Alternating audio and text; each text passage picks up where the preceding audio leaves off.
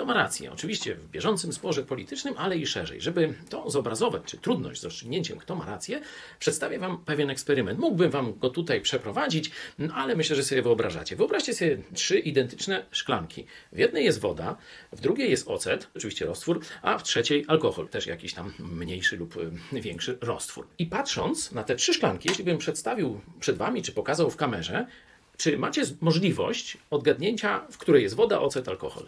No oczywiście nie. Z zewnątrz, jeśli tylko przezroczystość wzrokiem zastosujemy, no ktoś może po menisku by tam poznał, ale to naprawdę trzeba by wielkiego speca, nie są do odróżnienia. Dopiero jak powąchasz albo jak łykniesz, no nie za dużo, to wiesz, która woda, a która wódka. I Jezus powiedział, sądźcie, oceniajcie, ale jest jeden warunek. Sądźcie sprawiedliwie, dogłębnie, nie po pozorach, nie po jakichś tylko niektórych atrybutach. Jeśli już musicie osądzić, wybrać, kto ma rację, pochylcie się nad problemem dogłębnie.